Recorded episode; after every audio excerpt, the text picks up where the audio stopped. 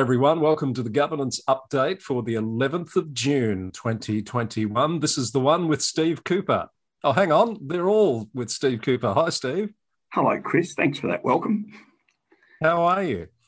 Uh, look, I'm well. In fact, for some news that um, that hit the streets this week. So, um, for anyone that wants you, to be in the room where it happened, you realise this is the governance update. It's not the showbiz report don't this you? is this is a story of governance writ large for any students of governance. So get along to Hamilton when it uh, gets to Melbourne. I would suggest.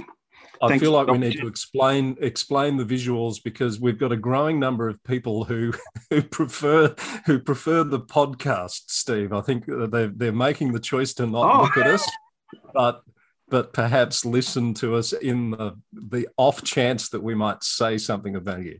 Actually, and you're right. so, One of our regular critics is a is a definite podcaster. So I should explain to her that I just popped up the um, the Hamilton logo on my background. So thanks for that reminder, Chris. And that regular listener, if it's the one I think, uh, was particularly uh, pleased with last week's governance update and our top 10. Uh, we've had some good reaction to that. I want to come back to that at the end when we do our mailbag. But I think uh, that'd be a nice. Uh, did you get much response to it? Indeed. I, did you hear? Yeah, much? I got some yeah, some positive commentary, Chris, um, which was surprisingly uncritical. So we might have to do something like that again. Excellent. There you go. For those who missed it, we did the top 10 factors for success when you have a new CEO. And we have more CEO news Steve. In fact, we've got really big news to talk about. So, people may be aware that the CEO at Warrnambool City Council, Peter Schneider, last year was dismissed by the council. And uh, he then lodged a Supreme Court case. The decision has come down uh, today, in fact, as we record this, uh, in his favour and the the judge has ordered his reinstatement and the awarding of costs against the council. And this is pretty huge on a number of levels when you think about the implications of this, Steve. I know it's just hot off the press. What's your early take on this? Um, and look, Chris, our usual disclaimer: we're not lawyers, but the um, for anyone that's interested, the decision is actually available on the Supreme Court of Victoria website. I want to talk about that website in a minute, uh, and I've had a quick look. Um, a couple of bits of news. One is to say that Tony Rounich, uh, managing partner of Hunt and Hunt, is expected to appear on the newsroom next week, and I know Hunt and Hunt are planning on putting out an advisory on on this. So always a good idea to wait and see what the lawyers say. But my quick take would be there's a couple of really key things. Um, one relates to the fact that what's in the contract around termination appears to also require that there will be some natural justice and procedural fairness um, in the way that the contract is exercised. And probably a bit a bigger question or issue on that topic, Chris, is that councils, like any statutory body when exercising powers, it's not unlimited just because the Act says that you can. Your ability to act might be fettered in some way, and being cautious is not a bad thing. So, for those who didn't understand a word of what Steve just said, um, there's a clause in most, if not all, CEO contracts in Victoria, at least, that gives the council the uh, the op- the option of of dismissing a CEO um, without giving a reason. Effectively, uh, Mr. Schneider challenged uh, that on the basis of natural justice that he'd not had the opportunity to hear what their concerns were and respond to those concerns. So, what exercises my mind, Steve, is the implications for all of those contracts that have that clause in it that are in existence now for council CEOs in Victoria? I'll be interested in what Tony's comments are, Chris. I would have thought um, not much, that the contract itself is sound, but it goes to how the council, typically through its um, CEO Employment Com- uh, Matters Committee, ensures that those provisions of natural justice and procedural fairness apply, which is really no great difference to how a council um, enforces or acts in regard to various sections of legislation for which a council is responsible. Oh, you're a voice of reason. That's that's good. And good sense, Chris. I hope. As you said, Tony Rounich is uh, putting his mind to this uh, Supreme Court decision today, and we might have some more observations and implications to talk about with Catherine in the newsroom uh, next week. But thanks for that scene setter, Steve. Um, the upshot of all of that is my mail is that Mr. Schneider's returning to work the week after next at Warrnambool, and uh, that's going to be interesting. Anyway, the Ombudsman's back in the news this week, Steve, with a new report into a procurement issue at the City of Melton. This is pretty serious. Uh, the Ombudsman has found that um, an officer has, um, I guess, taken advantage of, of what she calls lax oversight to attain $1.6 million in council work for uh, a company that that officer, in fact, uh, ran, or it was it was his company. Have I got that right? I think that's pretty right, Chris, and it's been well publicised. Um, might not have got to the end, so how about I talk about something related, and that is some reports in the media that Michael Gove, uh, English or UK minister, might have been involved in the award of a contract to former um, colleagues. And mm. the hmm. court in that matter in England found that that was absolutely inappropriate that a contract would be awarded to former colleagues. We'll talk in a minute about conflict of interest and the niceties, and there's often an ethical dimension about conflict of interest, but I think the point out of the Gove matter, because I don't particularly want to talk about Melton, is that awarding of a contract that favours oneself or one's friend is just wrong. It's not an ethical dimension. It's just not the right yeah. thing to do. Yeah. And the Ombudsman's reported on that um, in a related way, according to Melton. Have I skirted around that? Well, you have skirted around it. it's been topical, Chris, because IBAC ran a session uh, during the week around conflicts of interest. Um, uh, Adam Fennessy, Kate Radigan from Education Department, Julie Reid, there'll be other speakers of um, I've omitted. David Wolf chaired the matter, but but talking around some of that nicety, particularly uh, parts that I paid real attention to around that notion of a perception of conflict of interest, which seems to be a recurring theme for councillors and officers, Chris, and really deserves some attention. I really wanted to attend that session. Unfortunately, I had a clash of uh, commitments, so I'm not sure I should check out whether there's a recording available. You know? uh, there wasn't when I looked on Thursday afternoon, Chris, but I noted that their previous session was up on the IBAC website. So um, I think okay. a, a check in a week or two, and you may well find it. So, um, Steve didn't want to say too much about the Ombudsman's report. It is public, of course, it's been released this week. Um, I, I, just want to touch on the recommendations. So, the Ombudsman's recommended that the council refer the conduct of this uh, this person to uh, Victoria Police and to ASIC. So, um, she's suggesting it is of a certain threshold that it should be looked at seriously by those uh, entities, um, and has made some recommendations about the risk uh, conflict of interest processes, transparency of labour hire arrangements back to the council. And it's worth noting that the council has accepted those recommendations. Chris, a few things pop out of that in terms of councils as contract managers. And um, I think the Ombudsman's touched on it in her report that um, one real key risk is where the expertise lies with the contractor.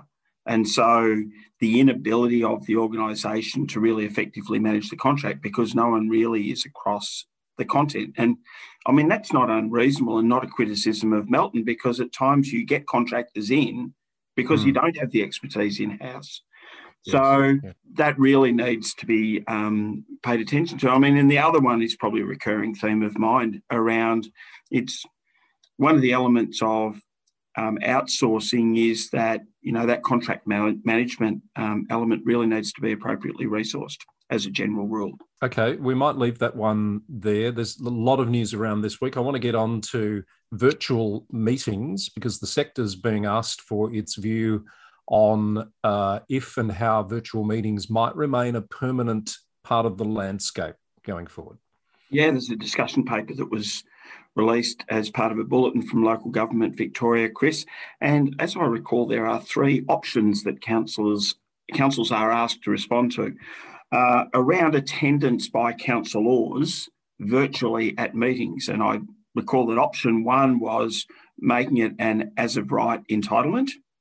Correct. Option two, uh, making it an entitlement that meetings be attended virtually uh, as long as that is consistent with the council's um, governance rules in regard to meetings. And option three, no, you need to attend the meeting physically. So, and they've rightly they've rightly uh, included some narrative around the gender equality piece and making and inclusiveness, I guess, and and making it more uh, accessible for people to participate in the process as councillors, regardless of their other uh, responsibilities. Yeah, a really good point and an emerging theme on all of these, Chris. That, and I think the gender equality element also reminds us that those um, uh, either inclusiveness or considering barriers to participation um, by a range of diverse groups is is an element of our responses on all of these matters. So we've touched on a bit of procurement stuff in relation to the ombudsman's report today, and uh, and, and some transparency. You've picked up on a little story, Tweed Shire Council this week, Steve. A lot of councils deal with this issue of uh, how far to go in weighting local suppliers and businesses, and then the next part of that is, well, how do we define local? You know, is it just our municipality? Is it within a certain um, uh, distance uh, over the border, etc., uh, etc. What are they doing in Tweed about this issue? Chris, the details are a bit patchy, but the Tweed Shire Council obviously has a priority for um, local procurement, if you like, and has resolved to do regular reporting of goods and services procured locally. Um, this is an interesting issue for a range of reasons that um, uh, councillors, I know, I know in the rural areas, often um, in, in procurement, there is a weighting for local purchase, but there's a bit of uncertainty in terms of what does constitute local. So I'd be mm. looking for a policy um, issue there. Probably a bigger question too, though, is where does that sit in relation to obligations, you know, under national competition?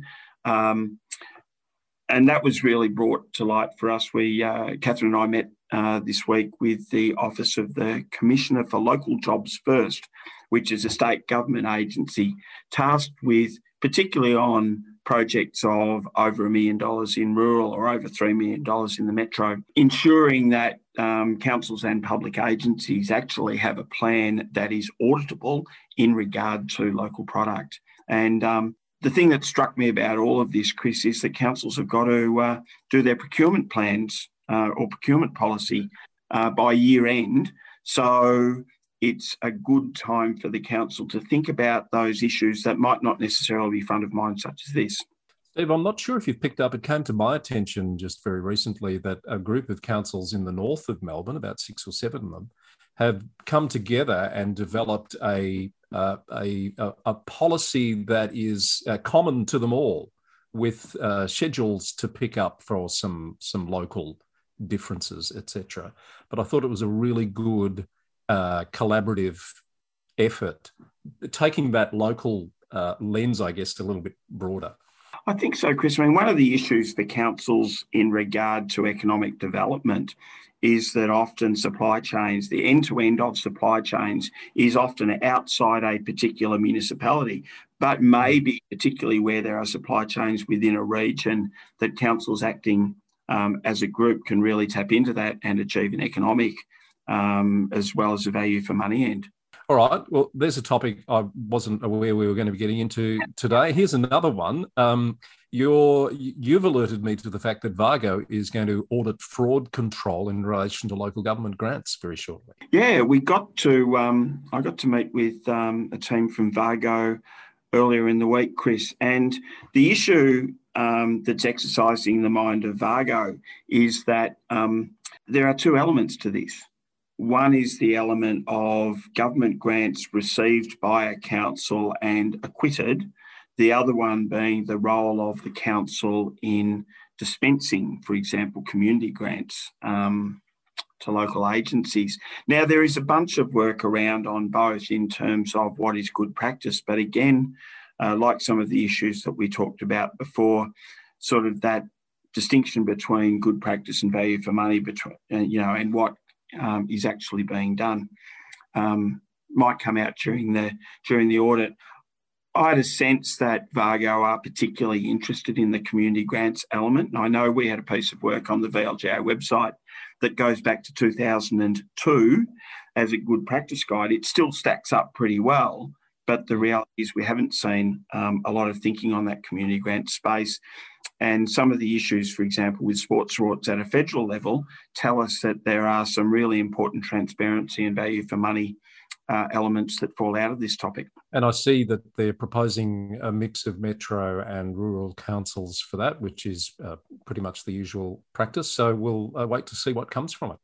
Yeah, so the councils that have been targeted for that particular audit know who they are. All right, uh, Steve, before we wrap up, a quick check of the mailbag. Um, we do invite your comments and your feedback, and we were particularly looking for your thoughts on whether we missed anything in the top 10 of uh, factors for success when you've got a new CEO.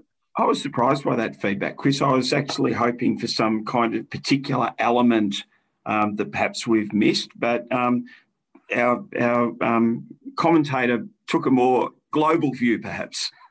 yes. So if you check out the YouTube comments, we did have someone suggest that uh, using a fanfare to introduce the uh, topic was somehow putting public servants on a pedestal. Um, you know that's uh, you know, his view he's entitled to it. But you're right i was looking for more about well you missed this or you didn't get that but uh, you know maybe we maybe we hit the mark. And it's an interesting one chris. I would just say i think that as a society it's not a bad thing to be honouring the role of people who give service to the public um, and that we should celebrate public service in that context. But people in the public service that I know and probably that you know also understand that there's uh, more than a bit of humility that goes with that responsibility. Very, very well said. All right, Steve, I think that's all the news for this week. Um, and uh, other than the fact that Hamilton's coming to Melbourne, uh, we hope it's been very useful uh, for you. Uh, thanks, Steve. Thank you, Chris. Have a great weekend. When is it coming, Steve? What's how long have I got to prepare for this? I think about a year, Chris. There's no great rush. Uh, okay, you right. can watch the Disney um, version in the meantime. I might save it and watch it just before, so it's fresh. You do that. Thanks, Steve. Steve Cooper is the Chief of Staff of the VLGA, with us for the governance update, as he is each and every week here on VLGA Connect. Do have a great long weekend, and we'll see you for more VLGA Connect very soon.